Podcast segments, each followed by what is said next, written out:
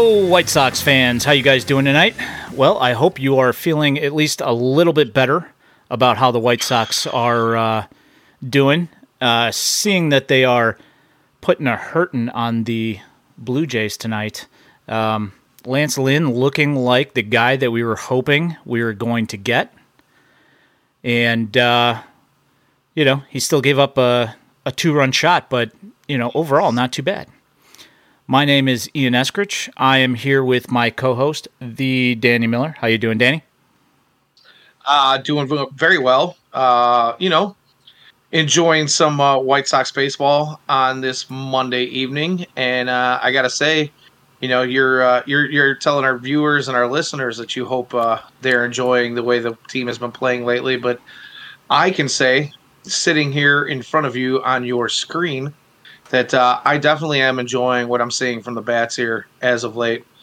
Uh, and you know, it just looks like uh, Timmy Anderson comes back tonight and is a shot in the arm, especially against a team like the Blue Jays that uh, the White Sox have faced three times already this year and uh, came away winless and didn't really score a whole lot of runs during that first uh, matchup in that series.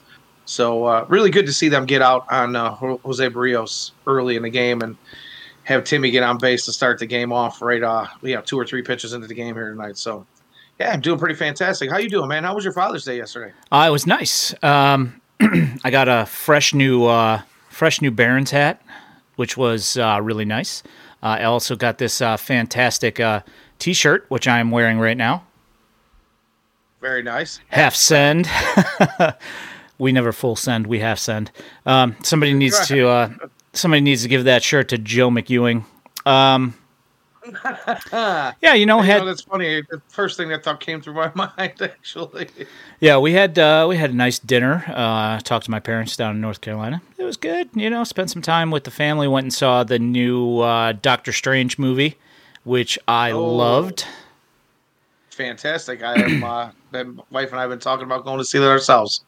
Yeah, I was uh, very pleased with it. Um, it's very uh, it's a very dark movie, and uh, Sam Raimi directed it, so uh, it's got some uh, almost some uh, Evil Dead feel to it um, in certain parts, and uh, I'm not going to spoil it for anybody if anybody hasn't seen it, but it's it's pretty fantastic. I was pretty happy with it. Yeah, I, have been told by uh, other folks that have seen it that you can. There are definitely certain parts of the movie where you go, "Yep, there's Sam Raimi. There he is." You just you can feel it and see it in the uh, in the in the in the in the in the whole feel of, of what a particular scene, which is always nice because I am a, a big fan of uh, Mr. Raimi. So, yeah, uh, you know, I don't know when we're gonna get out there and uh, check it out, but uh, looking forward to going to see it. I definitely want to check it out in the theater on the big screen. Yeah, that was that was the main thing is that I wanted to make sure that I got out to see it before it disappeared from the theaters because I did not want to be, you know, I've got a nice TV downstairs and everything, but uh, the last thing I wanted to be doing was, you know, watching that on a, you know, a 65 inch TV or whatever. I, which I yeah, still haven't. As opposed uh, to like a 65 foot TV screen. Yeah, yeah. exactly. I, would much rather. Uh, I mean, you know, the the TV downstairs is 4K, but I still have yet to actually get anything that does anything in 4K. So, um, yeah, you know, it's not. It, yeah, I, you know, if you get Disney Plus, you get the uh, the Ultra HD uh, movies and uh, I have yet to watch one in Ultra HD because I just don't. I don't have the the 4K uh, Apple TV. So, yeah, well, I will say that uh, I don't have a 4K Apple TV, but I've got myself a really nice TV, and some of those Disney Plus uh, movies do come through. They do look good. So. They do look yeah, good for sure. It's just you know I don't I don't have the the 4K ability yet, so at some point I'm gonna have to uh, go ahead and grab the Apple TV 4K. I just haven't done it yet. I mean, I could do it from my PC, but I just don't want to. well, there you go. Yeah, it's too much of a pain, you know. Um, yeah, yeah, yeah. So, uh, one thing I want to get into tonight is the Lucas Giolito start from the Astros game uh, this week. I knew this was coming at some point. I just didn't know when. I didn't think we were going to go right there, but you know, let's go ahead and. I mean, I you mean, know, since we're on it, let's get it out of the way. yeah, I, I don't want to harp on it, you know. And he said that he was working on some mechanical issues, and uh, I I don't Oh, know. boy, here we go. I don't know if that's the the main reason for what's going on. You know, I, I'm not sure if that's the uh, the main reason why he's not locating like he, you know, like we hope that he, sh- or how about this? How he should, if you're going to call Right. him the ace of the team, and, and uh, yeah, I I don't know. Um, it's definitely not what you want to see from him, you know, uh, trying to get this team rolling. And now, as the offense starts to click a little bit, you know, you've got a couple of the pitchers not clicking. And uh, Michael Kopech's knee, you know, he's throwing 93 mile an hour fastballs yesterday. Um, you know, which, sure, fine. I, I don't have any problem, you know, like if he's slightly injured, that's fine. And uh, you know, I discussed it with Nick on uh, Locked On Sox. You know, it's Lance Lynn's got a six ERA against the Astros in the last couple of years, so not exactly who I want facing the Astros if I if I can avoid it. And so I was happy that Kopech was deemed healthy enough to go out and make that start. Uh, the unfortunate bit was that you've got the Crawford boxes, which are 335 feet away or whatever. Uh, and It's like 315 actually, right down the line there. Yeah, It's, uh, I mean, it's not yeah. good. Uh, no. And then to see him go and do what he did after having a moment, and uh, you know, he goes into the dugout and he strikes something.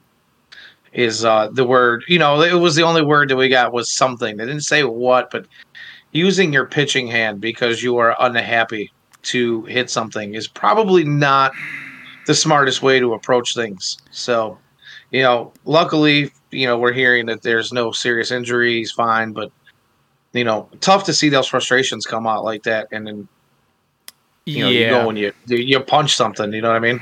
yeah. I would say it was not uh, one of his finer moments for sure. Uh, Yeah. you you have to control yourself better than that. You know, I, I tell my kid that. You know, you have to control yourself while you're out there, and it's what in, what's in between your ears.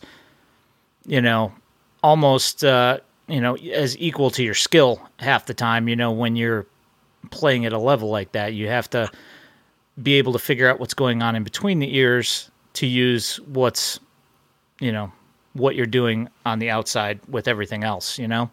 Right, right. So, yeah, that was uh, that was not um, not my favorite part of the season so far. But uh, you know, apparently everything came out okay, and he's you know there's no injuries or anything like that. It's just a you know a stupid, unfortunate thing that had you know that happened. Um, but uh, on the more positive side of things, Johnny Cueto.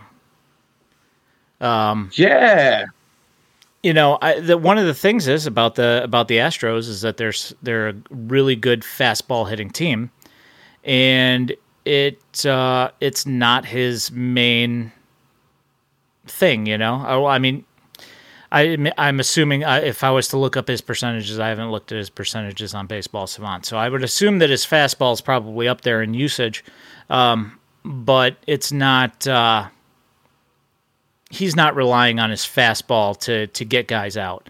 So no, it's actually a setup pitch. Yeah. he, he uses it more as a setup pitch, and he's been locating really well this season. And uh, you know, we talked about this a little bit before on past shows, but the the thing that I see from Johnny Cueto that you know he's always been kind of known for is keeping hitters off pace, off balance with his pace. You know, that quick pitch comes into play. Uh, the different, you know, goofy movements in the different uh, deliveries. Every single pitch seems to be, you know, a different timing on his his delivery and his motion. And you know, it it really looked like it was on over the weekend. He really looked like uh, he had guys fooled with those different timings and different deliveries that he does, and the you know the little shimmies and, and things that we see out of him when those times where he almost turns his back on the batter. You know, and it's it's definitely less pronounced than it than it was earlier in his career, but still, I mean, it gives batters fits, and uh, you know, it makes me nothing more than giddy like a schoolgirl to watch him do that little shoulder shimmy and just leave somebody standing there staring at a meatball right down the middle. It is uh it is it, it makes me giggle just a little bit. It's it's it's a lot of fun to watch. Yeah, I you know before he came up and he was doing it in Charlotte and these poor these poor kids, you know, never seen anything like Johnny Cueto out there, you know, him doing his little his little shimmy and everything and these poor, you know, like 23 year old kids are just watching these, you know, 83 mile an hour pitches come right down the middle and they're just watching it straight into the glove and they just can't pull the trigger on it. And it's awesome to see. And, you know, it continues up with the White Sox as well. And his command has been, like you said, it's been pretty stinking good. So, um, you know, he was able to put out some innings. Uh, so, you know, on Saturday. So, you know, it's uh, I'm pretty pretty happy with the signing. I, I kind of figured when I was watching him in Charlotte, I was like, you know, he looks pretty good. Um, he might actually be worth uh, you know worth having on the staff.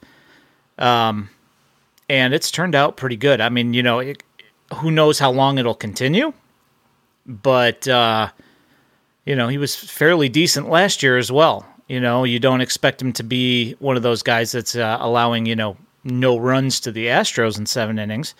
Um, but you know, I- I'll take it. Absolutely. Absolutely. I mean, you shut down one of the better hitting teams in baseball. Uh, and that is no small feat. And uh, he did it quite handily. You know, he handled that team. Like he just, eh, you know, he's got a different air of confidence about him than I've seen out of him in the last few years. And, and you know, this might be an extension of like you said last season, where you know he looked pretty. You know, I mean, he he was no uh, stellar Cy Young Award vote getter or anything, but very solid season last year, and uh, it just seems to carry over into this year. And right now, with a White Sox team that started out with a strong staff, and like you said, is you know there's a few guys that are struggling, and thank God for the offense coming around finally here, and a few you know we're we're on a week and a half, almost two weeks now of consistent lineups for the most part. You know we get that weird one every now and again where you know Tony wants to sit a couple of guys all at the same time. It's time to give half the the team a rest, but uh, you know aside from those little snafus that you go well this isn't going to work and then it doesn't You know what I mean?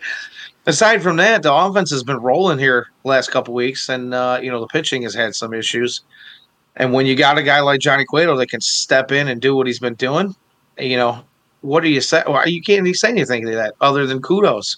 Yep. You know, and and good job by the front office of recognizing that this guy's still got something in the take. You uh, you know, and, and and be a contributor on this team right now. Yeah, I mean the fact that he took over for Kopech uh, when Kopech had that that issue, um, you know, after I then Reynaldo came in for an inning and uh, a third. Does that sound right? An inning and a third. I think that's what it was. Um, yeah, he came out and pitched for five innings, and uh, you know he wasn't ready to start, and um, that wasn't his day.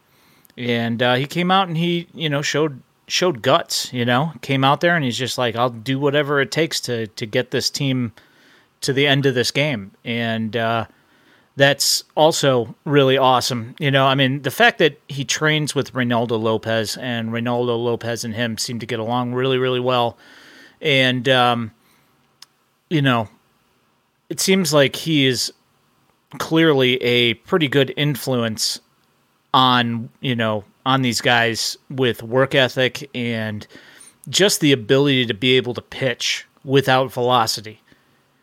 Um, I think that it'll, you know, assuming that he sticks around, which I don't see why he wouldn't. Nice, nice, Raylo. Um, you know, assuming that he sticks around, which I think that he should, because with the way things have been going this year, you can't count on anybody to not get injured. No, the carousel of injuries just does not seem to end. It is an absolute nightmare. I mean, and when I say carousel, I have a picture in my head of uh, of of the merry-go-round, but in like some you know B level, you know, 80s horror movie. You know, like I don't know, like a killer clowns from outer space type of carousel, you know what I mean, where the music is just kind of off pitch and off key a little bit and just sounds evil. Cuz that's really what this it feels like. The carousel of injuries is it's an evil evil cloud hanging over this team right now. Yeah it's been pretty ugly you know? Um, so you know one thing that uh, is of concern is uh, Eloy down in Charlotte. Um, TA makes his triumphant return today, and upon his uh, first at bat, sprays one to right field, and he's on base and he scores a run. Um, so his his rehab stint was uh, swift. Um, that is not a word that I would use as a uh, an adjective to describe Eloy's rehab stint. Um, we are looking at uh, I think it's eight weeks now that he's been out. Um, so clearly, you know that's not that is not great. Um, he's supposed to start. Uh, I think he's supposed to DH tomorrow, if I remember correctly from what Han said earlier today. And uh, they're going to start and try and get him back and back rolling again. And he's already had uh, the third time now. It'll be the bringing thir- him. Yeah, it'll be the third time that he's he's getting back out there and starting restarting his rehab, rehab, again. Yeah, he's been shut down twice. Um, one time was uh, in his first game, I believe, in his first hit, he uh, re-aggravated it on his way to first base, and uh, I'm not entirely sure what the issue was with uh, the second time he got shut down here because he was, you know, he got gotten on base and he was playing the outfield and. I didn't see him pull up lame or anything like that, but uh, you know they shut him down again. I'm sure that there was some sort of uh, tightness, tenderness there, and they wanted to give him more time to uh, continue to work through it. You know, I mean, we're going on. I mean, you know, it's halfway, more than halfway through June. It's almost July. Um, I heard that uh, he said that he was shooting for, uh, you know, hopefully July to come back. At this point, I wouldn't be surprised if it's like the later half of July. Um, yeah, I don't almost at this gone. point at this point, I'd almost think like you know, let's not even push it until after the break. To be honest with you, uh, his bat is pretty important to this lineup. Uh, you know, say what you will about his defense and, and his woes in the outfield, but you know, when he's healthy and the bat's on, it's big, and uh, the White Sox could definitely use it, regardless of them putting up the runs they're putting up right now. Uh, when you do have the pitching woes that you have, putting up seven, eight, nine, ten runs might be the way to win games you know, at the moment, especially when you've got a couple of guys that are, you know, banged up, hurting. You know, we see Lance Lynn just coming off of the uh, the IL recently. Uh, his first game was a little shaky uh, at best. Uh, looked really good tonight, but you know, when you've got a knee thing going on, you know that's not necessarily going to stay that way. And now you got Michael Kopech going out there and having his struggles and punching things and you know, it's just uh, it's just one of those things where you you, you know that you got to keep this offense rolling in order to win games. Um, so you you just kind of hope that the White Sox to take their time with Eloy. Uh, I'm really kind of you know just like most White Sox fans getting really tired of hearing about this guy being hurt. You know, well we get all of the thanks Cubs, uh, Jason Benetti sound bites. You know, over the last couple of years, and uh, you know that, that's all fine and dandy. It's fun when he's hitting, but uh, when he's shelved like he is right now, there's really not a lot to thank them for. And uh, you know, you just hope that they. I would per- per- personally prefer to see him not come back until after the All Star break, where I know he's at least. You, you hope hundred percent at that point. Yeah, Uh, that's where I'm at at this point. I, I just want him to come back and be able to to play. I mean, you know, Moncada comes back after his uh, IL stint, and he goes five for six, and it looks like he's finally he's back. You know, he's his you know his oblique had been fine for a while, and uh, you know the results weren't coming, but finally the results come, and what happens? Like the very next day, you know, he comes up with a hammy, and it's just like, come on, man. You know, it's like how many injuries can this team possibly have? Well, yeah. Ian, I'll tell you. and you know, uh, the funny thing is, is we did this all last season where we talked about next man up and next man up and next man up, and here we are yet again. And luckily, the White Sox have had a couple of those next man up that really have filled in some roles well. You know, Tim Anderson, like you said, was out since uh, May 30th, comes back for his first time tonight. Danny Mendick really filled that role well. A uh, bunch of multi-hit games. Really just looked kind of, you know, like he uh, was going to be a solid contributor to the team, and he was this this whole time that uh, TA was out. Really kind of keep them, help keep them in the games, I should say. Uh, you got Jake Burger, who's who's stepped up and has been able to play some third base for Yoan Moncada during his uh, absences, and you know as he works through some of these aches and pains, and really he's going out there and he's hitting the ball well. Uh, Andrew Vaughn taking over as the team's DH. You know, we are seeing less and less of him in the field, which you and I have been calling for for a long time. Uh, that is not and, a bad uh, thing. No, and you know, it, in earlier in tonight's broadcast, it, you know, and I'm talking about Monday night if you're listening on the podcast, but Monday night, uh, you know, Jason and Steve had brought up with uh, their guest that they had in the booth with them tonight had brought up the fact that uh, you know just how hard it is to be a, a DH in the in professional baseball, uh, and you know to kind of stay focused on that. And Andrew Vaughn, you know, I'm happy to say I was wrong about uh, him needing a little bit more time to uh, find it, and uh, you know he's proved us wrong yeah, very well, well. I mean, I would say that he didn't really prove us wrong because last year he struggled. Last year he could have well, used that time. You know what I'm saying? He, he could have. You're right. And he did hinder them in the, down the, the, the, final stretch last year. Yeah, I'm just glad Indeed. that he doesn't doesn't look like that. You know, like he did at the end of last year, this year. Right. You know, and that's and, I guess what I was getting at. What I'm yeah. saying, I'm I'm happy to be wrong about that. Uh, you know, and that brings me up to AJ Pollock. You know, we lost him for a little bit. You know, early on in the season, he came back. You know, he was hot before he went down.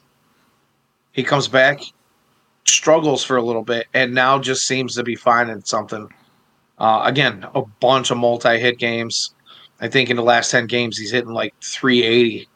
And his, his OBP is, you know, ridiculous. And, you know, he's got his, uh, he's got a slugging percentage up over 400 on the season. So, you know, and I wouldn't necessarily call him the next man up, but uh, he was a guy that was, you know, brought in to fill a hole that was uh, glaringly apparent before the season started. So, you know, you kind of get tired of talking about these next man up a little bit. But at the same time, the Sox have been lucky to have guys to keep them at least afloat during that period with all these injuries. Yeah, that's one of the things, you know, like uh, one of the things that White Sox fans, hey Xavier, how you doing? I just wanted to say, hey, I see you. I don't want to ignore you. So, hello, sir. Good to see you. Thank you for uh, popping in. Good evening. Um, that's one of the things that the White Sox have been famous for, uh, infamous for, uh, in the last you know decade is just a, a, a lack of depth in the organization, and uh, the fact that they can bring these guys up like a Jake Burger, a Danny Mendick, you know that they're actually producing guys who are useful on the major league level is a step in the right direction for the White Sox because there Absolutely. was a long period of time where they could not do that, and that was always their shortcoming. Because when somebody like, uh, obviously not Yoan Moncada, but you know, when somebody like that, a run producer, a guy who's supposed to be one of the guys who's driving the offense, when he would disappear, crickets. You know, nobody to replace him, and you know, you end up bringing up the dregs of minor league baseball, uh, guys who, at best, were triple A players. Right. Not even quad A guys. They were Yeah. triple A guys that just and many of them fell flat on their faces Yeah. the minute they stepped into a you know major league ballpark. Yeah. So, uh, you know, just the the injury thing with this team has just been absurd, and uh, you know, you hope that at some point uh, that it's just going to fix itself. But I mean, with how often we're talking about this, I I, I just don't know if it's if that's in the cards. You know, if that's going to happen. So Yeah, I agree. I agree. Uh, it is uh, it is a topic that is uh, a bit of a stinger. You know, when you talk about the amount of injuries that just seem to keep piling up on the south side, but uh, you know, we have been fortunate. But at the same time, you know, as fortunate as they've been with these guys that come up, you'd rather see the team that was put together and built to be the competitor that we've all been sold for so long.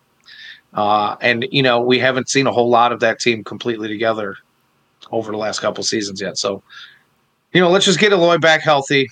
Uh, and we'll kind of, you know, hopefully they'll they'll take uh, they'll take note of where they are when that happens and make the moves that are necessary to uh, continue this push towards the postseason. You know, uh, I know there's going to be a lot of folks out there that are either going to say, "Oh, you know, I told you it was early."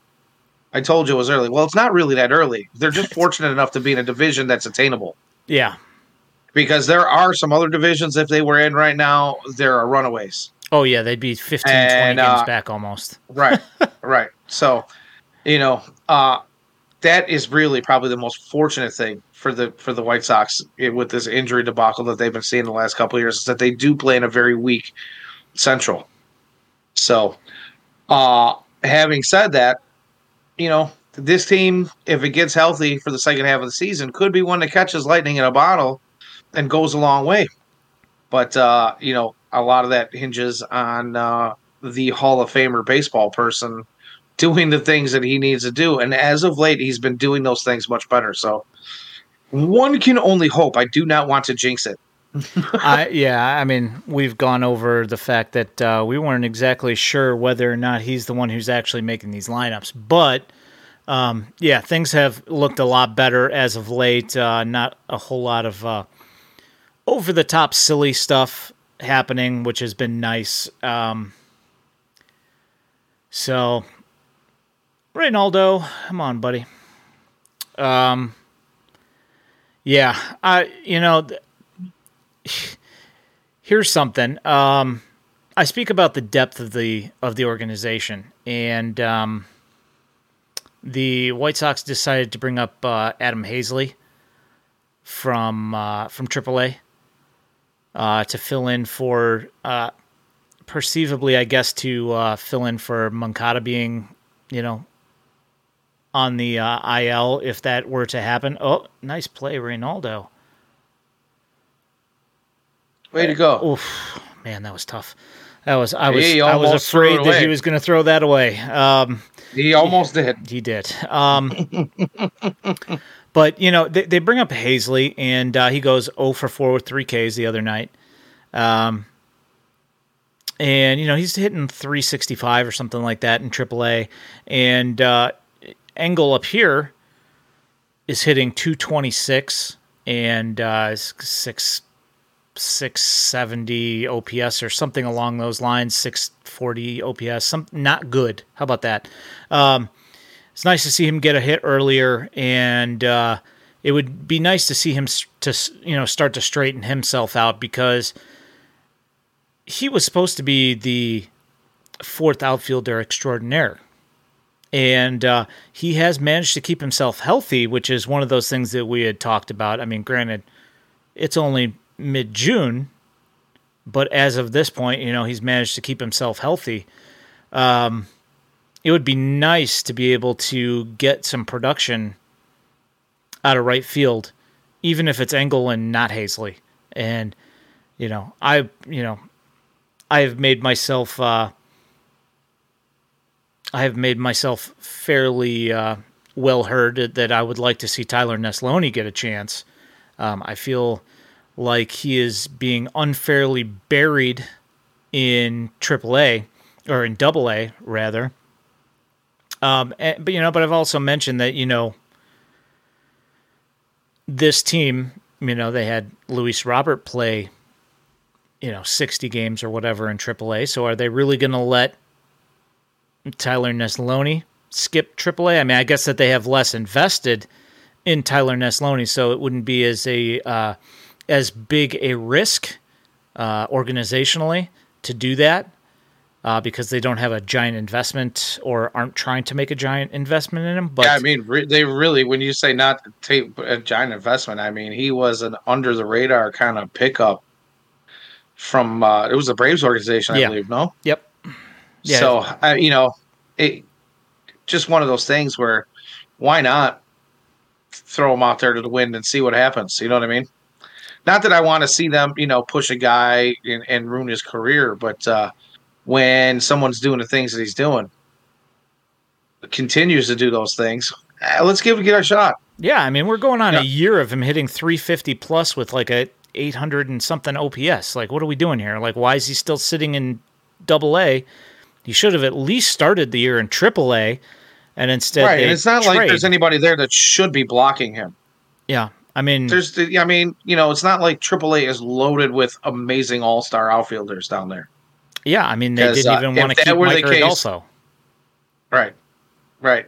Although Mike Rodolfo is is he's uh you know he's had some ups and downs down there, but he's he's been more up than down, I would say, in my personal opinion. Yeah. Made a great play the other day. Was it yesterday? He did, yeah. That dive and catch. I think was that yesterday. It's either Yesterday, yesterday, or Saturday? Saturday. I think it was. Saturday. Yeah, I think it was Saturday because I think that that was the. Uh, eh, maybe not. Maybe it was Sunday because it was thirteen to eleven, and he. Oh yeah, it was. Yeah, it was Saturday He's- because. Uh, thir- yeah, he. Yes, it was in the uh, eighth inning of Saturday's game because the play that saved, saved the game, pretty much. the game, well, I mean, he's the one who let it not get completely out of hand because they were down, I think, five to three at that point. Um, Right. The play yesterday that I was thinking of was also in the eighth inning, and it was uh, Blake Rutherford to Remillard to Xavier Fernandez playing catcher, who stopped the uh, the bleeding at 11 runs in the eighth inning, which uh, allowed the uh, the Knights to uh, finish with a 13-11 win after they were up thirteen to two. Right. Yeah. So But yeah, I mean, it's not like any of these guys really are doing. You know, if if these guys were crushing at AAA, we probably would have seen one or two of them make their way up at some point this year when injuries were happening. They have not. Aside from Adam Haseley, we have not seen uh, an outfielder come up from AAA this season. So you know, at the very least, Tyler Tyler Neslony should have moved up to AAA because really, who's holding him back from from making that move? That's exactly my point. As I, I you know, we we've had we had this conversation last time. Uh, you know, just about the fact that the the White Sox keep on holding on to all these guys, and it's not allowing other guys to advance, and they don't want to move guys back. So, you know, it's like if you don't want to move them backwards in the org, then get rid of them when they get to the top and you know that they're not going to help you on the major league level. Like, what are we doing? Like, why are we? I don't understand why we are consistently talking about this exact same thing, saying, oh, well, we can't do that with him because he's blocked. Blocked by who? Right. Stop making so much sense, Ian. Yeah, stop. I- Just I stop. stop it. you know like i mean i get you know like i i was i was fairly harsh about the uh the Yolbert Sanchez thing with Danny Mendick and of course Danny Mendick's making me look like an idiot um by Which is coming out fine as long as somebody's doing something. yeah fair enough you know but i mean judging by what we had seen uh thanks for the uh uh, Xavier says, thanks, uh, congrats on 4K on Twitter. We are chasing 900 on Facebook. Goal is 1K by season's end. Fantastic. Nice job, Xavier. Yeah, we've been working. Very, that, uh, very well done with the uh, Facebook page. Xavier uh, leading the way on the Facebook page, and our very own Mr. Ian Eskridge leading the way on the uh, the Twitter feed. Yeah, So, I'm hoping that. Uh, thank you both. Yeah, I'm hoping we can keep on grinding on both of those and just start getting the numbers up. But uh, you know, it's uh, it's going. You know, it's not uh, at breakneck speed, but it's still going. We're grinding uh, progressively towards 5K, which is uh, one of those things uh, that I've been looking forward to for a while, hoping that we could, you know, eventually get there. And it's it's uh, creeping up pretty quick, Well, actually. I got to tell you, you, you know, we went from uh, 2,500 to 3,000, and we were looking at this got only be about a month and a half, two months ago. Yeah, We got to be up about 1,500 in the last two months here. So, something like that. Yeah. so yeah, nice. Thanks for uh, thanks for uh, sharing and retweeting. Th- those of you that do it, we appreciate that. We appreciate all the comments, uh, and you know, continue to do that. Please tell your friends, call your husbands, call your wives. well, you know. Um, uh, yeah, so I don't know. The, the the whole minor league thing, you know, is is kind of one of those um, things that uh, frustrates all baseball fans, I think. Um, you know, I've got people uh, commenting on uh, Colson Montgomery uh, tweets Wow. saying, "Bring him up." And Uh, uh, he's in uh, he's an A ball. He yeah, is an A-ball. uh, you know, which hey, you know, kudos to him. He's uh, what I think he's on 29 game uh, on base streak now. Um, he had a not easy to do at any level. Yeah, it doesn't matter what level you're in. You know, like when Wander Franco did it for the Tampa Bay Rays, everybody was, uh, you know, head over heels in love with the dude. And, uh, you know, with Colson Montgomery, it's kind of more of the same. I'm, I don't know where he's going to end up on the top 100 prospects list, but I know that he's going to end up on it. Um, yeah, for sure. you know, I, I, the whole thing about uh, him not being drafted because he was 19 years old and uh, him being old for a prep player, uh, it just makes it look all the more silly now. Uh, with him just going out there and always on base, always on base. Um, I think yesterday he went three for four. Um, and the day before he had you know the guy's always walking or or getting a hit always i mean i guess one time he did make it uh continue the on base per you know on on base streak by getting hit by a pitch but you know the fact He's the got a nose for the base path. yeah He's got a nose for the base path. And uh, you know what? I don't care how you do it. If you got to take one for the team, then so be it. You got to take one for the team. And uh, you know, as long as you don't get drilled in a place where you're you're going to be out for, you know, oh, and let's knock on wood on that one because you know how this White Sox team is. But uh, you know, just keep up the good work, kid. That's all I got to say.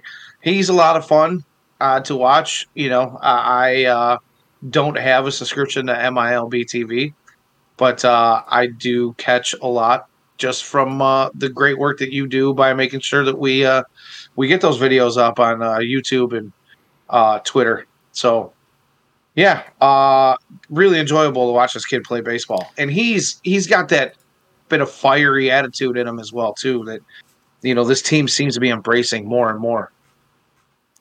Yeah, um, I you know, he's a player. Um, uh, not that I ever doubted that he was, but uh, you know the fact that he he dropped so far in the draft, um, seeing that he does have that uh, first round pedigree, and seeing him out there putting up huge on base streaks. Meanwhile, guys that were drafted ahead of him are hitting 135.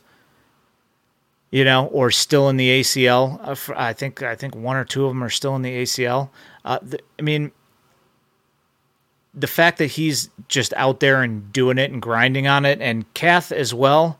Uh, Kath, you know, his his glove has been uh, pretty rough so far this year. I think he's got something like 16 errors. Uh, you know, which Montgomery's got nine, so it's not like you know either one of them are flashing uh, Ozzie Smith or Nolan Arenado over there. Oh, you get oh you got that Twinkie, get that Twinkie. Um, you know, it's not, not like either one of them looks like. a, uh, what's that? I'm on the Yohan, I'm on the Yoán Moncada diet. Twinkies, baby. Yeah, okay, fine. I'll order some Dominoes and drink some uh, some orange Fanta. So I'll do the go. I'll do the Luis Robert. You do the Yoán Moncada.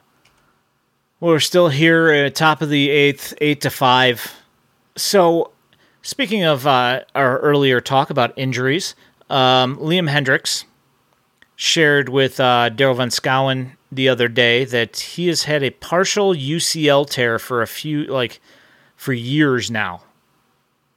Yeah, I think And- he said something like 14 years. Yeah. Um I don't really know what to say about that other than I find it very odd that he's had a partial UCL tear for years and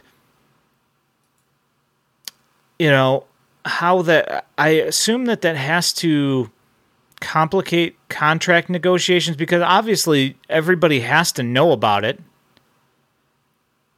I mean, it's not like he tried to hide it. He brought it out, plain daylight himself. And uh, you would think that as a team signing him, you got to be like waiting for this thing to just pop at some point.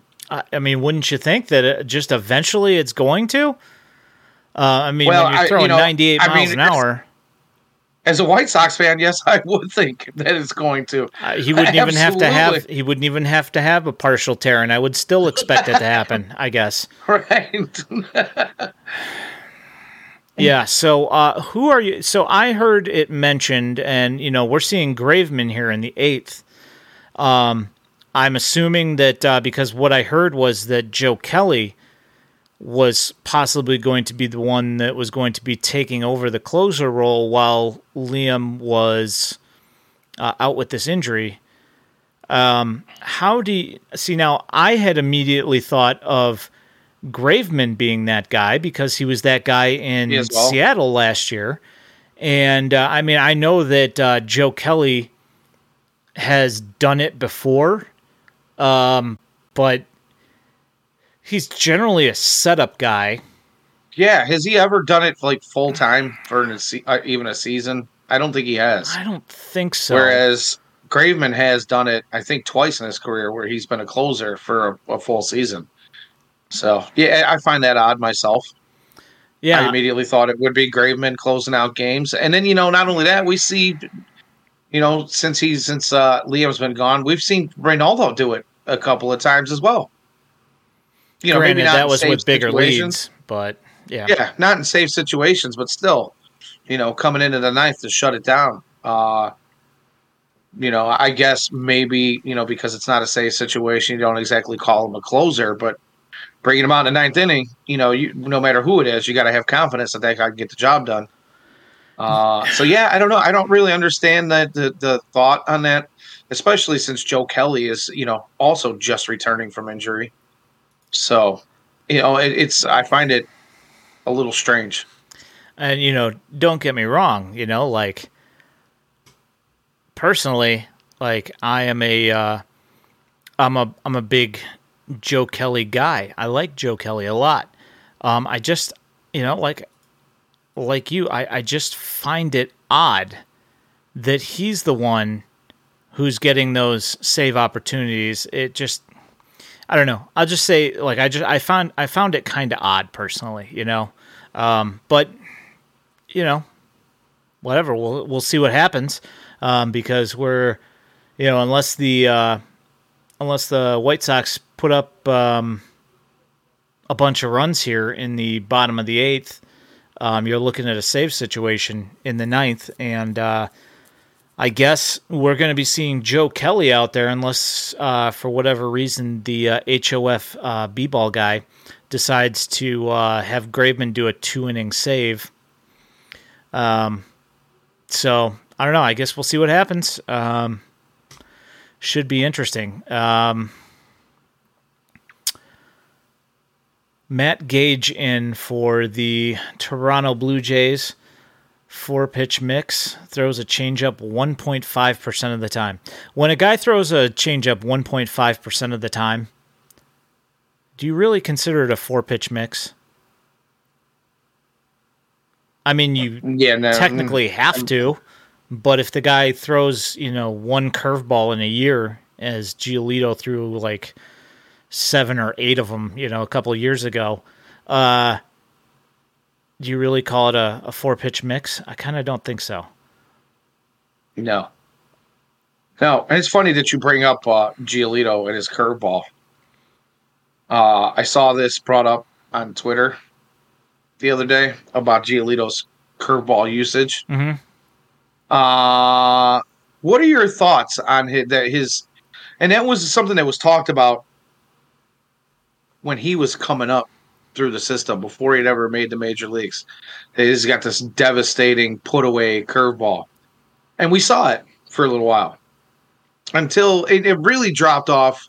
Now I saw some, you know, some people commented like, "Oh yeah, well, you know, way when the sticky stuff went away, blah blah blah," and I'm going, "No, if you look at it, if you look at the percentages year over year, it really kind of started right around the time uh, he spent some time on the well, you know, where he missed quite a bit of time with uh, an elbow surgery, and then went through a revamped uh, mechanics on his delivery.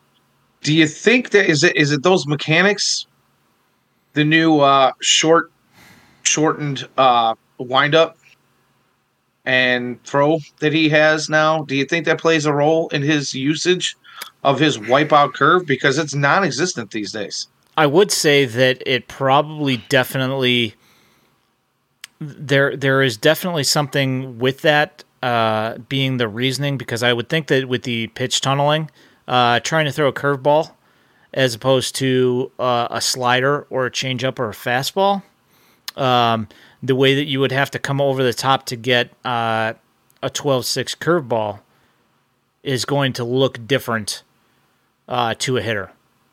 So that might be a little bit easier to telegraph, especially with major league hitters with how advanced their eyes are that they can see spins on baseballs for crying out loud. Um, I would think that they might be able to pick up on the uh, the difference in angle on the hand uh, for that uh, specific purpose. Um, and I know that he's huge into pitch tunneling and uh, you know trying to get everything coming from the exact same spot. Oh, Grimtall, thanks for the Hey. resub. Eleven months. Holy crap! Almost a year. Keeping us honest, Jeez, Louise. Grimtall, keeping us honest. Thank you, here. sir. Thanks, That buddy. awesome. Um, what's up, nerds? Well, uh, we're just over here being uh, White Sox baseball nerds, you know, um, sitting here talking about uh, all sorts of stuff that uh, ultimately, in the grand scheme of our lives, does not really matter. But here we are. Um, half a tank of gas for Danny's race car. Yeah, uh, yeah. uh, how about all- all eleven months is half a tank of gas for his race car? I think that's what he was getting at. Yeah. How, I think how that's much? exactly what he was getting at. How there. much a gallon is is that? Uh, is that uh, fuel? That racing fuel? Uh, you know what? I have not made it out to the track yet this year, so I could not tell you for sure. But generally, the last couple of years, it's about a buck and a half to two bucks more than it is at the pumps. Uh, and you will not find 87 at the racetrack, if you know what I mean. So uh, I think usually the lowest grade is like, Is it like 91. Okay. but we do, we, you know, you'll see 93 and, you know, above quite often out there. So it does get quite expensive for, especially what we do. You know, we're doing uh, endurance racing. So we're racing, you know, four, 14, 16 hours total Ugh. over over the course of a weekend, and we're beating the crap out of a 1996 Lincoln Mark 8. So you know you can imagine what that car goes through and what the what the gas mileage looks like. Is there is there uh, you know like uh, halfway through the uh, lap is there like an Oasis exit where you can stop and pick up some McDonald's Sure. for 14 Sure. hours? Holy cow! Yeah, well, you know, I mean, it's it. Most of these tracks are you know in the roughly area of like two to two and a half miles, and uh, you know you're just going around these laps and you know, imagine yourself per se, like uh, you know, when you were a kid playing the uh, the old uh, stand up arcade, like Yokozuka games. You know what I mean? Pole position. The, the road course. That yeah, exactly. The old stand up version of pole position. You know, it was kind of those those roads are kind of like that. There are left and right, left and right straightaways and hairpin turns, the whole nine yards. And yeah, you're beating the crap out of yourself. You're beating your crap out of your car, and you're beating the crap out of your wallet. So there you go. Grimtall says the stage three tune on my car requires E30, which is not cheap. Yeah, no kidding. No kidding. What's hey, up, Pusher, Pusher Robot. Good evening. Good to see you. He and I were the kings of Street Fighter at Wheaton Bowl. Yeah, I did Street Fighter 2 and then uh, Mortal Kombat and then Killer Instinct. I I jammed out on all those things. Little I uh, as well, man. Yeah, a little NBA Jam and some uh, NHL Center Ice and uh, all sorts of good stuff. I enjoyed all those all those mid '90s uh, Midway classics and Capcom classics. Oh, so good. All the Neo Geos. Oh, Neo Geos, King of the King of the Ring, or what was it? Uh, King of Fighters. Sorry for taking yes. this way off baseball. My bad. no. Oh, hey, deal. man. keeping it fresh, keeping it real. So fresh and so real. Jimmy Lambert maybe for the save tonight. Uh, Grimtall, I'm going to say that it's going to be Joe Kelly. We've been just talking about this for a little while. Um, but, you know, you never know. It could be a Jim Bob save special. We'll see. Um, oh. But I kind of think it'll be Joe Kelly. But uh, we'll see. Um, I hope it's Joe Kelly over uh, Mr. Lambert. No offense to Jimmy Lambert, but I'd rather see Joe Kelly in that situation. I think Jim Bob. Yeah, um, Jim Bob. Yeah, yeah. For those of you that do not know, that's uh, Jimmy Lambert's nickname given to him by uh, Dylan Cease. So every time anybody says Jimmy Lambert, I can't help but say Jim Bob because I love the fact that Jimmy Lambert's nickname is Jim Bob. Um, makes Jim Bob uh, makes no sense, um, you know, geographically for where he came from. But uh, so, guys, since I just got here, is this the real Andrew Vaughn? Um, we talked about this uh, very briefly earlier. Um, because oh, it is Joe, Joe Kelly.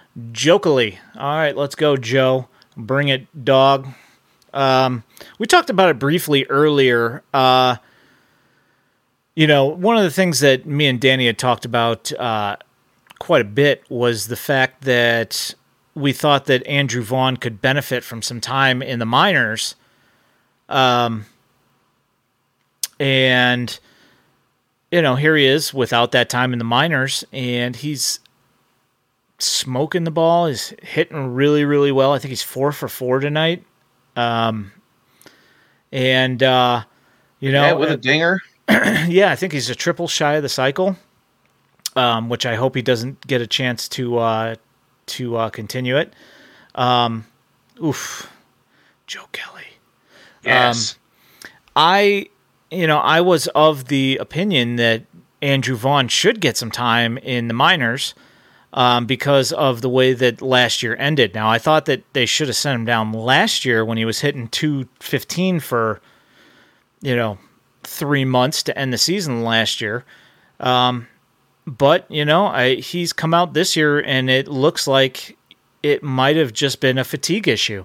Is that you know because it was the longest uh, season of his career, and the fact that he was coming back after 2020, and that's you know a huge step up from 60 games to 162. Um, that that might have just been the exact reason. Um, yeah, his his splits are not bad at all. Um, Grimtall says he was pretty rough against right-handed pitching last year. Yeah, he was especially especially in the last couple months of the year. He was awful. Yeah, last, last month and a half months. was just. Ooh. Oh, Joe filthy. Kelly. Whew. Absolutely filthy. He's so good when he finds the spots. Anyway, um, yeah, but you know, just his his splits are, are fairly even this you, year. He's hitting really, really well, which you know, it's one of those things. You know, now we see his splits, and it, you look at the the lineups. You know, when they were facing a right-handed pitcher, and then Andrew Vaughn sitting.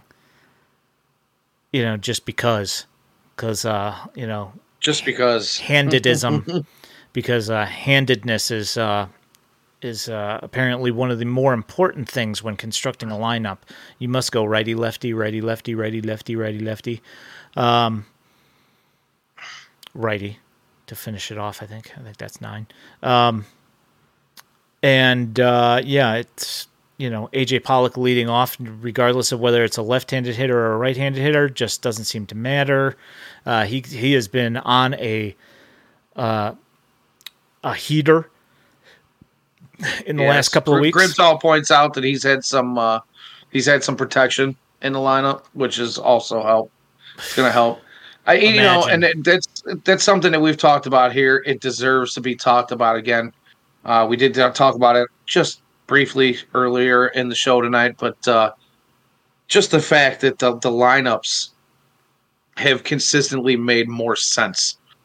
You know, even if they're still not perfect per se, you know, what is the perfect lineup? I don't really know, but they make sense when you've got your top six or seven guys batting in the top six or seven spots, and you got your top four guys who are just producing day in and day out. And uh, you know that definitely does help quite a bit. I, I agree that uh, Vaughn getting some protection uh, and him being pitched to the way that he would like to be pitched to is, is definitely uh, probably doing something for him. But you know, he seems to love hitting out of that two spot. So hey, you know what the heck, man, leave him there. Uh, I have no problem with that. You know, everybody was saying for the longest time that Luis Robert is the prototypical two hitter, but uh, you know, I'm not mad about him hitting a three hole. I, I, think the power will start to come back here now. Uh, he's been hitting the ball on the screws a lot lately, uh, and his average is is up again. His uh, his OPS is up again, and I think the power is going to come. So leave leave Andrew in the two spot for now because uh, he's doing well, and and Luis seems to be embracing the three spot. Jose moving from the three to the four more consistently this year. It seems to be benefiting him the last month or so with oh I don't know consistent lineups. So, you know, again, we talk about it a lot, but funny how that works out. This team starts to catch fire offensively when you see it. Yeah, he brings up uh, what's going on with McGuire. He's hitting like an everyday player. You know, the thing is, is that normally, if you look at his stats, he's not a terrible, terrible hitter. He's not good, but you know, 240. So if you know he's going to go streaking, he'll have a he'll have a week or two where he's going to you know hit like 350 for a couple of weeks, and then he'll probably slow down again for a couple of weeks. Um, well, has he ever really played as much in his career as he has lately? Uh, I think. I mean, he did with uh, with Toronto uh, beforehand. Um, not as not as an everyday every day, I guess. Which right now, um, yeah, I mean, I guess Seby did catch uh, Giolito, which actually, now that I bring that up, with how terrible Giolito did the other day, um, you know, people were clamoring for uh, Seby Zavala when Grandal was on the team and uh, they were saying, "Oh, Seby Zavala is so much better," which I, I do not agree with. Um, and now he's You're catching, not alone. He's catching for Giolito, and Giolito's gotten torched. Um, I don't know. You know, uh, if you look at the uh, guys who are gaining and losing strikes for their pitchers, uh, the web slinger back there has been doing pretty stinking good. So I kind of wonder you know, do we really want? uh. Is that is serve that one up? Uh, that one to stinking. That one scream. Cavan Biggio hitting 196. Yeah, well, that one leaped back across the plate. Yeah, it did. And uh yeah. Oof. Had it stayed had it stayed in the tunnel that where it left its hand, yeah, probably does not go out, but that one leaked right back into the heart of the zone and oh yeah. I mean that's damn near middle middle. It's not good. What we rag on Hahn for a lot of things, but what a steal. Yeah, McGuire's been yeah, I mean defensively he's been good and uh you know, offensively, he's actually started to do some things, and uh, I didn't figure that he would hit like 150 for the entire season this year. So it's not really a surprise to me that he's at least gone on a uh, a semi productive uh, run here as of last. Uh, was Giolito getting hit? Yes, Giolito was getting hit. He's uh, yeah home runs and uh, you know, I think one of, what was one of them to the Crawford boxes. Yes. I think the other ones were you know Oppo Taco. Uh, Brantley was uh, Brantley hit one to uh, right field, and it was a it was not a cheapie. Um, Yordan You know, Alvarez hit think- one as well, which was also not a cheapie. Nice play. Uh I think you know Josh Harrison's really had a couple of web gems tonight. He can But, uh, he anyway. can field. If he can just hit, Yeah. you know, two sixty, we'd be fine. I mean him the one him diving flat out in the hole earlier in the game was uh I mean that's a that's a shut shut you know. SC top But ten. uh you know, just getting back to Giolito, I think I'm- and you know, correct me if I'm wrong. Correct me if you guys, you know, in the chat or you Ian are seeing anything in, you know, uh, other than what I'm about to say. Seeing anything that refutes this, but he has fallen, and and maybe it's not just him, but you know, his catchers, the, the pitching coach, he just and he seems to be overusing that change. And we all know that's a White Sox winner, baby, baby. But uh, you know, his change, as good as it is, I think batters are now sitting on it Yeah. because they know it's coming. He's using it so much that they're just going to sit back and wait till they get that change, and they're going to tee him up. Yeah, well, I mean, you also look at the fact that his velocity hasn't been quite as consistent. I mean, you know, last game I think he hit 96 sometimes, but like it's sitting a little bit lower than that, if I remember correctly. Um, and uh, yeah, his change. I mean, they're yeah, they're definitely sitting on changeup, and um, that's the problem with him being a two pitch pitcher, like he has been so much this year. Um, the lack of that put away slider or a curveball, you know, just the, the lack of that pitch and being able to find feel for that pitch makes it so they can sit on it because if it's, you know, the odds of the pitch are pretty much like uh, 50-50 because you're not going to see a breaking ball very often. So if you guess changeup, you're going to be right like probably 60% of the Yeah. time almost. And you know? he's using that changeup at the top of the zone as his out pitch too, which a lot of these guys are going to get a good piece of wood on the bat when you're throwing that. You know, you're going from 95, 96 down to you know 90 at the top of the zone. Uh you're gonna get touched up. It's it's it is what it is, and I think they just might need to work on a little bit different of an approach and a game plan for him when he's up there throwing. Uh, and then you know, like you said, there's got to be there. You have to have an off-speed breaking pitch. You can't throw a straight change and think that's going to be you know for a starter. For a starter, you got to have a, a mix, and if he can't find the slider, which seems to be the case. I mean, the slider, so when it's on, it's on. It's it's fantastic, but he can't consistently seem to find it. Uh, and if that slider isn't working, then he's he's really he becomes that two pitch pitcher, which fastball change up, fastball change up. And like you said, all you have to do is sit back and wait for that change. It's a 50-50 guess. You're either going to get beat by the fastball, but you know at some point he's going to throw that change in your bat. I don't think I've ever seen him throw or well, I shouldn't say ever, but it's far and few between where he makes it through an entire at bat without throwing at least one of those. Yeah, I mean, I think I uh, there was uh, McCann got him throwing the change. I think he had him call a change up like four straight times or something like that, and Giolito thought it was insane, but he went with it, and it ended up working out. Um, the problem is, is that now when he's throwing two or three change ups, you know, like probably two change ups to every fastball, it's not working. You know, No. and if you can't find the strike zone with your with your slider, even with the even with the you know a get me over breaking ball, that's that's an issue. You know, and he says it's mechanical, and you know I'm not going to say that that's not true. Um, No, you I would mean, have to think it is true because there are times when it's on and it's ridiculous. It's just not. It's it's off more than it's on this season. Yep. Uh, yeah. I you know. It's yeah. That's a tough one. Um, tomorrow, uh, White Sox win eight to seven tonight. Uh, we've got Kevin Gausman versus Dylan Cease tomorrow.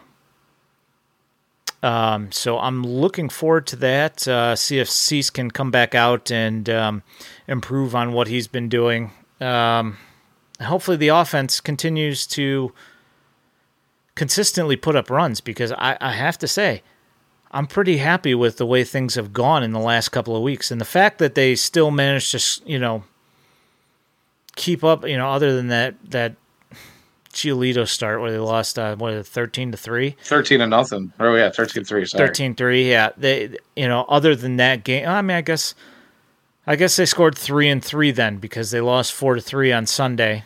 But on Saturday, you know, they did win seven, what seven nothing. So seven nothing. Yeah. Yeah. So I mean, you know, and I would like to see the offense continue to put up some runs. And by put up runs, I, I don't mean three to nothing because we've been watching three run baseball for pretty much the whole season, other than the last couple of weeks. So it'd be nice to see some additional runs scored. Absolutely. Um, I know that uh, Cease is uh, what is he? He's ranked like what, like third or fourth or something in Ks, or at least he was. Uh, Gausman's like probably a dozen strikeouts behind him. Uh, but their ERAs are fairly similar. I think it's like 3.2 for Gausman and then like 2.9 for Cease. So should be a uh, a pitching battle tomorrow, and we'll see which team manages to get to which starter. Because I I would be shocked if it's a another four to three or three to two game. And if it yeah. if it is, the White Sox generally have been coming in on the losing end of that. Yeah, well, you know, the one takeaway that I have from the last couple weeks, and let, us not even say that, just the last few days, uh, you know, the Justin Verlanders that have given the White Sox fits in the past, and now uh, tonight we see Jose Berrios, which I mean, you want to talk about fits? That that might be the one pitcher that sticks out the most for me over the last five or six years here is the, the guy that really uh, seems to be the the craw that sticks with the in the, you know in the White Soxes, and, and they came out with a good approach. They made him throw the ball a lot in the first few innings, and they put good wood on the bat. They, they hit the ball where it was pitched, and they chased him. Goodwood on the bat. Know? I'm sorry, put good wood on the ball. You know, yeah, that thing. That, that's that's what I'm talking about. Yeah, so- uh, but you know they they chased Jose Berrios instead of Jose Berrios just coasting, uh, which is nice to see from this team. You know, and again, Justin Verlander gets touched up early the other day, and uh, he gets sent packing.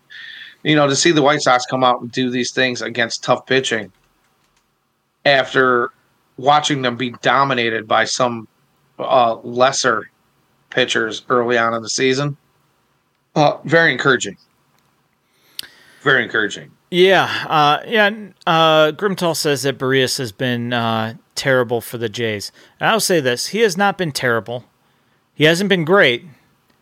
Uh, as his ERA is five eleven currently, uh, and his WHIP is one point three one. So he hasn't been great. But the one thing is, is that he's been healthy and he's always been there uh, for them this year so far. Um, I don't. Well, think... you know what? He hasn't been great his entire career either, but he's always been great against the Sox. He has been generally up until good. this point. Yeah, up until I, I will say probably like in the last two years, the White Sox have dealt with him pretty well. Actually, uh, I think right. actually quite a bit of that has to do with uh, Luis Robert. But uh, speaking of terrible, you see what Keuchel has been up to. I did see that Keuchel is uh, got demoted to the ACL by the Diamondbacks. I saw that as well. You know, Grimtall was not here for uh, our Josh Donaldson Josh Donaldson appreciation session. Um, So maybe I might have to bring that back. I mean, I can edit. I was gonna say, let's bring that video back up. I'll edit not? it in post. There you go. Edit it in post. Yeah, no, this is definitely worth another watch. You know, with uh, old Dallas Keuchel, I don't feel uh, bad for him, uh, considering how he kind of threw all of his teammates under the bus. So I can't be, I can't feel bad for the guy. Um, post link in the chat. No, no, no. I'll. Uh, I'm gonna. I'm gonna. He's put gonna it, bring it uh, up right here. Yeah, I'm gonna just gonna play it. Oh, you don't just, you just you just hate to see it. Right off the ribs. then he breaks And his he- bat. Doinks himself Move with him the off the bat. Donaldson had some really What a good crybaby. years up here. Yeah, not a fan. And uh but uh yeah, Josh Donaldson not my favorite guy. Uh so we we enjoyed that for about uh 10 minutes earlier watching him get uh the rib tickler there. And um yeah, just uh good stuff. What a chode, he says. What a chode. Chode. It might be the best thing I've seen in this chat yet. what a what a chode. chode. Yeah, I I can't uh, I can't disagree. Um, yeah, I, and you know, on the same side of the same coin, uh, Dallas Keuchel, yeah, not uh, not upset to see him uh, get demoted to the ACL, which is below single A baseball. To get demoted to the ACL, you have to you have to be trash. To, you know, and get this is the same guy. This is the same guy that was trying to convince everybody that he had been working on some stuff, and he was figuring it out. Yeah, yeah, yeah. Uh, I got, don't worry, guys. I got it all figured out. I know what I'm doing wrong. It's just a matter of time. I'm sure he's doing a lot of teaching in the ACL about winning culture. Yes. Tell us, tell us, uh, take us to the promised land, Dallas Keuchel. Going to take the uh, the Diamondbacks to the promised land. Although I will say, um, so at the Kane County Cougars, uh, one of mine and my son's favorite players that was on the Kane County Cougars um, before they were so uh, rudely contracted uh, by MLB. Uh, one of our favorite players was Buddy Kennedy, which I don't know if you saw that yesterday. Did you happen to see that he hit his uh, first home run la- yesterday for the uh, for the Diamondbacks? I mean, not that you would even think about why that would be important at all, but it was a grand I don't. slam. I have no idea who Buddy Kennedy is, to be honest with you. Yeah, Buddy Kennedy. Um, you know, he's a a pretty good player. You know, he was. Uh, I think he was in the top thirty for the uh, the D backs at one point. Um, decent hitter, uh, first base, third base kind of guy.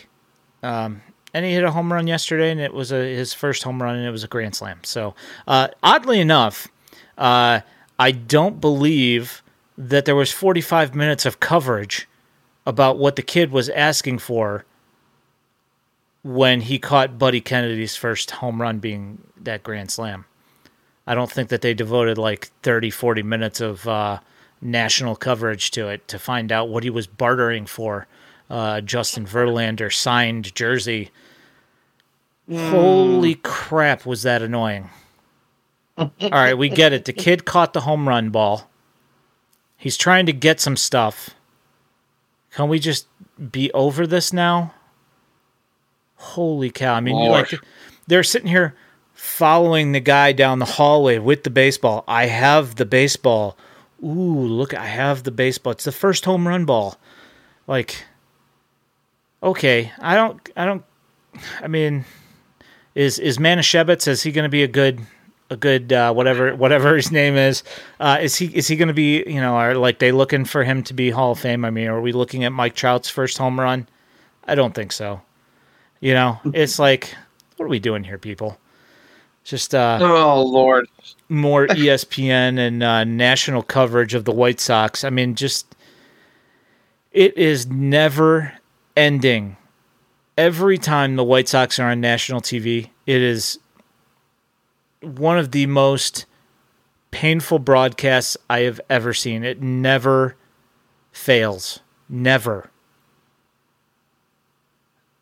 Apple TV, terrible.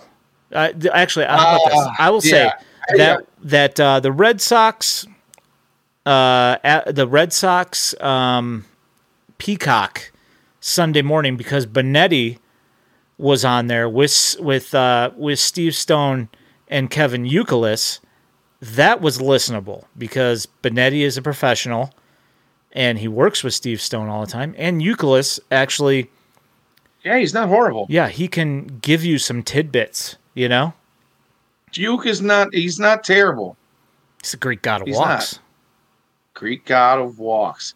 Yeah, I'm happy to uh, report that uh, Friday evening for the uh, Apple TV broadcast, I uh, I spent the evening at the St. Daniel uh, Carnival over on the uh, southwest side. So, you know, over in uh, the old uh, Garfield Ridge, if you will, my uh, nice. My stomping grounds over there where I grew up. So, you know, uh, I was like, well, it's going to be an Apple TV broadcast. I do not even care that I can download the app and get this thing for free. I'm just going to go and uh, not pay attention whatsoever. And then, uh, you know, kind of looked at my phone, glanced at it once or twice, and saw the score went from like a tie ball game at three to three to like, you know, ridiculous out of control in like five minutes. It seemed like. 13 to three. Uh, yeah. Yeah. So yeah, uh, you know, I uh, I was kind of happy to be inebriated while listening to a, a band from Fort Wayne, Indiana. Hmm. He hawed up over there, so Very nice. smashing smashing tacos and Triano's pizza. Yeah, for sure. Um, So doing a little uh, Andrew Vaughn interview post game, four for four, two run scored, home run, two RBIs. it's a decent. Yeah, it's a, it's a decent night. Yeah, it's nice to see him uh, see him doing the thing, and uh, not looking like uh, he's just completely lost out there like he was for the last couple of months. And uh, Trayce Thompson alert. Trayce Thompson alert. Where's Trayce Thompson? My know- my uh, my intrigue is peaked. Yeah, I know that we have a Daniel Palka uh, alert as well. He's Daniel uh, B. yeah, he's getting called up for the Mets. He's been uh, been crushing it out there. Oh, Trayce Thompson's now a Dodger. Very nice. Uh, you know, and the TA thing too. It's his first game back after the whole groin thing. I, you know, if they're if, if he's leaning just a little bit and they're going to throw at him, like maybe he needs to shorten that lead by a half a step until he's, you know, feeling like he's, you know, ready to go ahead and beat Tim Anderson again because it's been a big part of his game. You know, running, distracting pitchers over there talking in their ears and dangling his hands all over the place and doing the dance over there at first base. And you know, if they're going to throw at you over there, you're, I don't know, he, you may not want to push it, getting back to the bag. And when you do, you push it a little too much, and you, like you said, you slide past the bag, you pull yourself off a little bit. So I'm not real mad at him for that. Yeah. You know, Yeah. Um, as uh, the old WGN uh, pairing, Alan Ed used to say, the groin is a terrible thing to pull. Um, so, and I have to agree with that. Um, you have to dive back. Baseball 101. Eh, well, he was safe by about like three feet, so uh, I don't know. It happens, I guess. I agree. They need to clean things up. Um, you know, this team has been lacking on fundamentals all season. There have been moments where it looks like it's cleaning up a little bit. There have been other moments where you think, ah, it's getting better, and then it doesn't. I don't want to harp on it too much because we've spent countless hours on those kinds of things. Uh, I'm just ready to move on. You know, let's talk about uh, let's talk about that offense like we've been talking about all night long. Let's talk about those uh, pitching woes, but yet the Johnny Cuetos. Uh, you know, there are a lot of things this team can clean up. At the same time, uh, they are moving in the right direction. And really, right now, uh, my only concern is, you know, like we talked about earlier, let's get Eloy healthy before we try to push him back too early. And uh, let's see what this lineup can do together as as a whole. You know, I would have liked to seen Danny Mendick in the lineup tonight with all the things that he's been doing for this team, playing second base. But at the same time, I got to say, Josh Harrison has been uh, he's been getting a little bit hotter at the plate, and he had a couple of really nice web gems out there in the field. Hits himself a dinger, saves a couple of runs on some on some really good plays. I, you know, can't be mad about it at all. So, yep, I have to agree. You know, I mean, uh, you know, I mean, yes, there are fundamental issues with this team. We've known that for a while. Um, but you know, the the the fundamental issues become less apparent, or not necessarily less apparent, but uh, less of a big deal when you can manage to score more than two or three runs. You know exactly, exactly. So, you know, while while I'm not exactly happy about. Uh, you know about that situation you know the the situations that have been brought up um you know i'm still happy to see them scoring some runs um yes yeah, so and they're know, they're hitting dingers at home they're hitting dingers at home all of a sudden yeah three home runs tonight at home uh, you know, that was something that's been missing from their offense all season long. They couldn't hit the ball out of the ballpark. And you know, the, when they weren't hitting dingers at home tonight, they left a few on the on the warning track. So, you know, maybe that discussion we had about wind patterns, and you know, as the season rolls on, maybe the wind patterns will change a little bit. Maybe the consistent lineup, guys being protected, but balls are flying a little bit better for this team as well too. So, you know, gotta love to see that. Yeah, uh, you know, so that one thing that I brought up uh, a couple couple streams ago about uh, Josh Harrison and his line drive situation. Yeah, I remember that conversation. Yeah, so guess what he's batting on liners this season? 800. Wow. He is 12 for 15 when he hits a line drive. Well, there you go. Just got to keep the ball out of the dirt. I mean, I don't even, you know, on grounders he's hitting 176, which, you know, whatever. That's that's going to be what it is. My issue is the uh the fly balls. You know, which I mean, I know that he hit a home run today. That's great. Very happy for you. Um the fact of the matter is is that he's not a home run hitter. And with this baseball, he's not going to hit his uh his normal 4 or 5 home runs this year probably, unless it's a mistake line drive, you know, where it just happens to have like a, a slightly better trajectory because he gets under it a little bit. Um, he should be hitting line drives and ground balls, and that's it. And yet, I still see him trying to hit the ball in the air. Stop doing that, Josh Harrison. Line drives, pal. Line drives. You're hitting 800 when you hit a line drive. For crying out yeah. loud, dude. You're not a launch angle guy. Knock it off. Seriously. Like, dude, no matter what you do, you're not going to be that. You're not that guy, pal.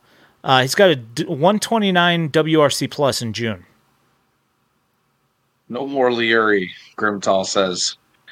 Yeah, we've been fortunate what? enough to not see a whole lot of him here lately because he's uh, you know, dealing with some ailments, according to the Hall of Famer baseball person. But uh, you can't argue player. with the results.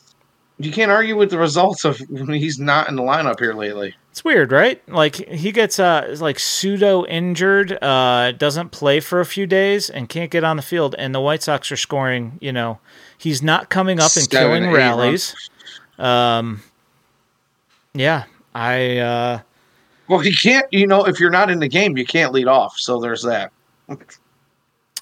you know, I'm sure that, that is my uh, astute observation for the evening. He'll figure out. A, you know, Tony will figure out a way.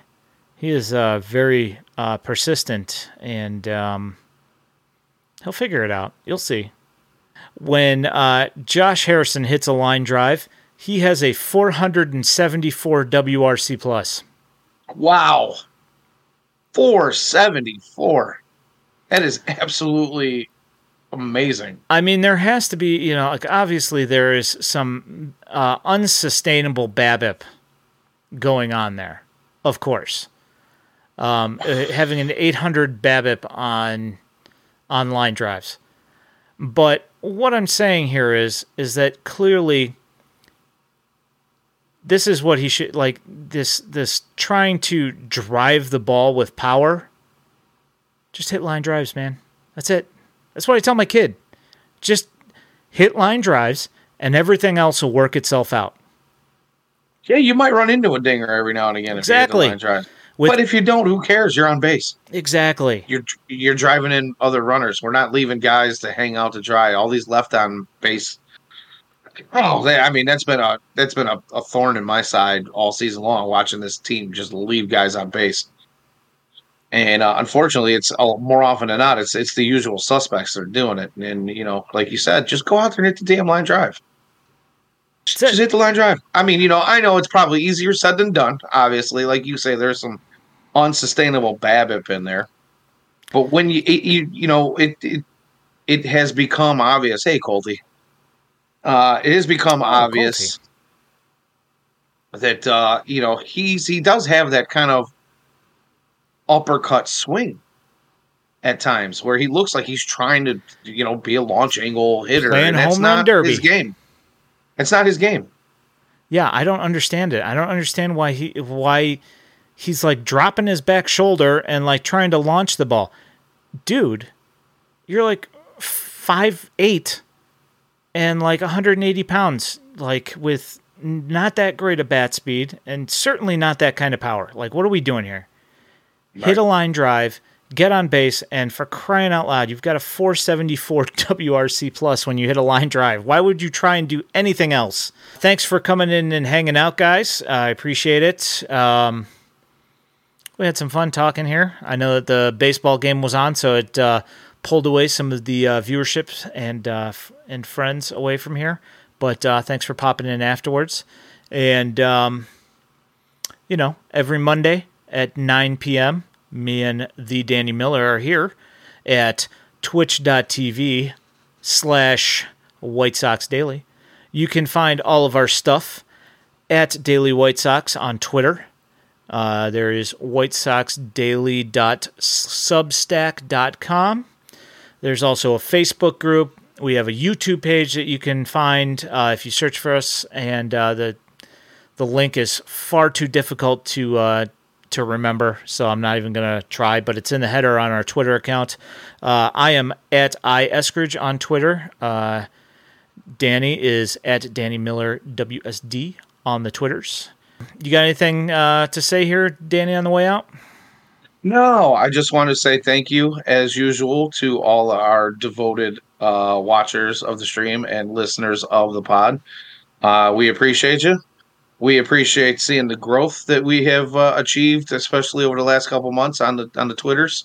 So thank you for that. Uh, keep sharing, keep retweeting, and uh, we'll see you back here next week. Sounds good. We'll see you guys here next week, 9 p.m. on the uh, twitch.tv backslash White Sox Daily. My name is Ian Eskridge, and for my co host, the Danny Miller, thanks for coming in tonight, guys. We appreciate it. Have a great night.